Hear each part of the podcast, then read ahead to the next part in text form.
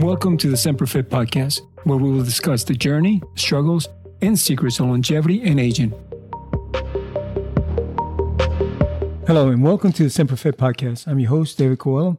Today, let's talk about peptides. We're going to go into what they are, what they do, and how to use them. But first, let's do a quick disclaimer. The content provided in this site is for educational and informational purposes only. If you have any health issues or health questions, please contact your health provider. So what are peptides? Peptides are a chain of amino acids. Amino acids are the fundamental blocks for proteins, and proteins build everything in your body, including tissues, bones, tendons, and ligaments. I'm going to simplify this a bit more. Actually, I'm going to simplify a lot more. When 2 to 50 amino acids join together, they create a peptide. Those combinations of amino acids can create thousands of peptides, and those peptides signal our body to do something such as managing blood sugar level, such as insulin, or tell our body when to heal wounds. I don't know if you knew this, but insulin is one of the oldest peptides that we use. As we get older, those signal mechanisms don't really work the way they used to. So by increasing the number of peptides, we could potentially increase the signaling process to help our bodies and guide our bodies to heal faster and manage day-to-day processes, like managing blood sugar level. There are thousands of peptides out there, but they're usually broken down in different categories. So let's go down the categories of peptides so we can understand a little more what they do and how they work. There are 6 main categories used in the industry and also by biohackers. Number 1 is performance-enhancing peptides. Number 2, anti-aging peptides. Number 3, healing peptides. Number 4, weight loss peptides. Number 5, nootropic peptides. Number 6, immunity boosting peptides. Now, let's get in deeper into each category.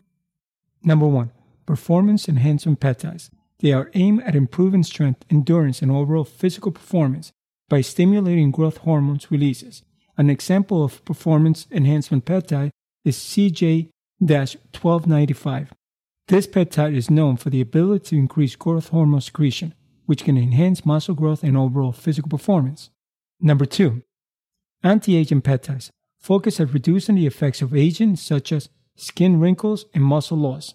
These peptides might stimulate collagen production and/or support cellular repair.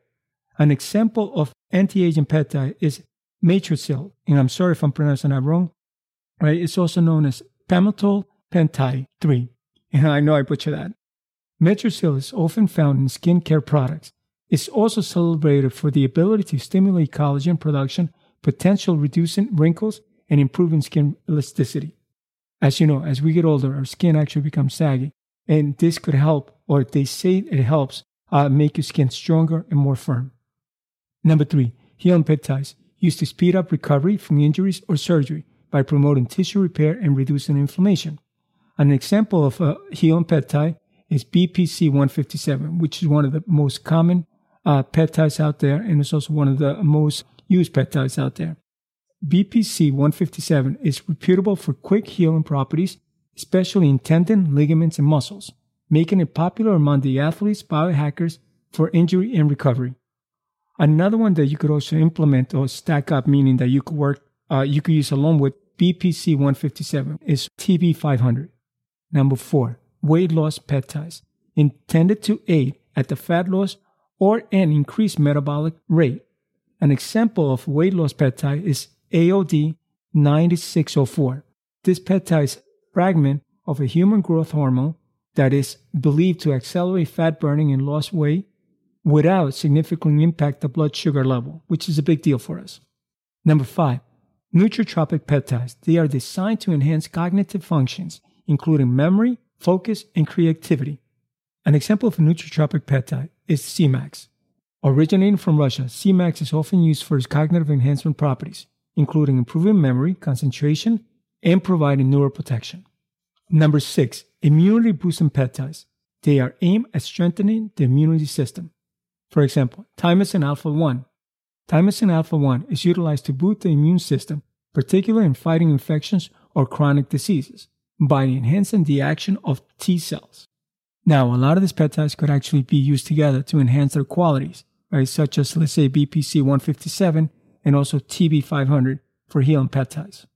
As of today, we do have a lot of research based on animal testing. But at this time, we don't have enough human research data. So now that we know what they are and what they do, you're probably wondering, how do we take them? How do we actually administer these kind of peptides? There are essentially five ways to actually administer peptides into your body. One of them is injections. The other one is oral, nasal sprays, topical solutions like creams and gels, and we also have transdermal patches. When it comes down to injections, there's several ways you could administer a peptide. One of them subcutaneously, injected into the fat layer just beneath the skin. This is a common method for peptides involved bodybuilding, weight loss, and anti-aging due to its easy accessibility and also self-administration, and is effective in absorbing the peptide itself. The second one is actually intramuscular, right, or IM, injecting directly into the muscle. This method is used for peptides that require fast absorption into the bloodstream. The third method is intravenous, which is IV. It is directly injected into the vein. This is a less common method for personal use, and is typically administered by clinical settings. Oral. Some peptides are available in pills and in capsule forms. The oral administration is usually less common because the digestive system may break down the peptide before it even gets to the bloodstream. However, certain peptides are formulated to withstand digestion. Nasal sprays. Peptides like Semax are often administered as a nasal spray. This method is used by peptides that target the cognitive functions. And usually, nasal administration offers a direct route to the brain and bypassing the blood-brain barrier, which is more effective than other methods. Topical creams and gels. Topical creams or gels. For peptides that target skin issues, such as anti-aging or wound healing, topical creams applications are usually common. Usually they are applied directly into the skin, allowing the peptide to act locally and focus on that area. And lastly, transdermal patches. Similar to topical solutions and cream, transdermal patches release peptides slowly through the skin over time. This method is usually used for systemic effects or when you want continuous delivery to the target area. Now that we know what peptides are and how they're categorized and also how to take them, let's find out a little more when to take them, okay, which this is a big topic. Before taking any kind of peptides or looking into that route, try to have a clear purpose of what you want to do with this, whether you want to achieve muscle growth, fat loss, or skin rejuvenation. The dosage and frequency really depends on the purpose, why you want to use the peptide, and the way you're going to use the peptide. Pretty much, how are you going to administer that peptide into your body? To keep it safe, always start at a low dosage and increase it as needed. To help you guys have a baseline, I will post a chart on SemperFit on what will be the minimum requirements and dosage on certain peptides. If you got them from a clinical setting or your healthcare provider, they will usually tell you how to take them and when to take them. If you got them outside healthcare provider, usually try to follow a minimum amount that you should take based on research. So now that we know the basic fundamentals about peptides, let's try to get into what to look out for. There are a lot of things you got to be careful when buying peptides, especially if you get them from outside your healthcare provider guidelines. Here are the main things you got to be careful when buying peptides. Source and quality. Purchase peptides from a reputable supplier or a pharmacy. Look for providers that offer third-party testing results or certify COA to ensure purity and quality. That's a must. Number 2, legality. Make sure that the peptides are actually legal in your country or your region. If peptides are not legal in your area or country, sometimes you could find a loophole which allows you to buy peptides from research companies. Just make sure that these providers offer you third-party testing results or certificate analysis to ensure the purity and quality of your product. Number 3, be careful of the information you get from the internet.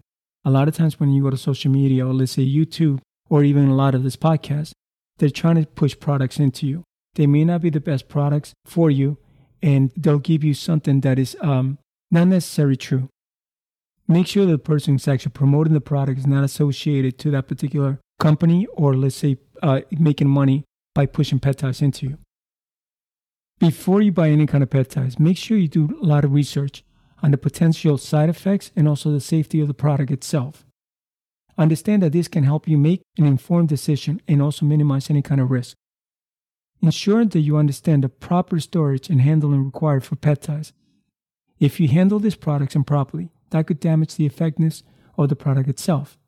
Number 6, consult your healthcare provider before and after taking the peptides. If you're not going with your healthcare provider, at least have a baseline of your blood work, before and after taking a peptide. So this way you could do some kind of analysis and find out whether this worked or not. Now let me give you my take. I think peptides are a great option when it comes to longevity and aging because they're flexible, less expensive than other options, and you won't go through harsh withdrawals if you ever want to quit, such as TRT. I hope this gave you a foundation about peptides, what they are, how to use them, and when to use them.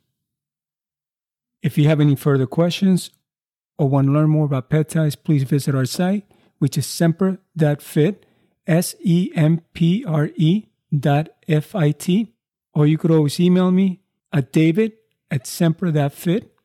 Next week, we will follow up on more details on BPC-157 and TB-500, what they are, what they do, and how to use them. See you next time.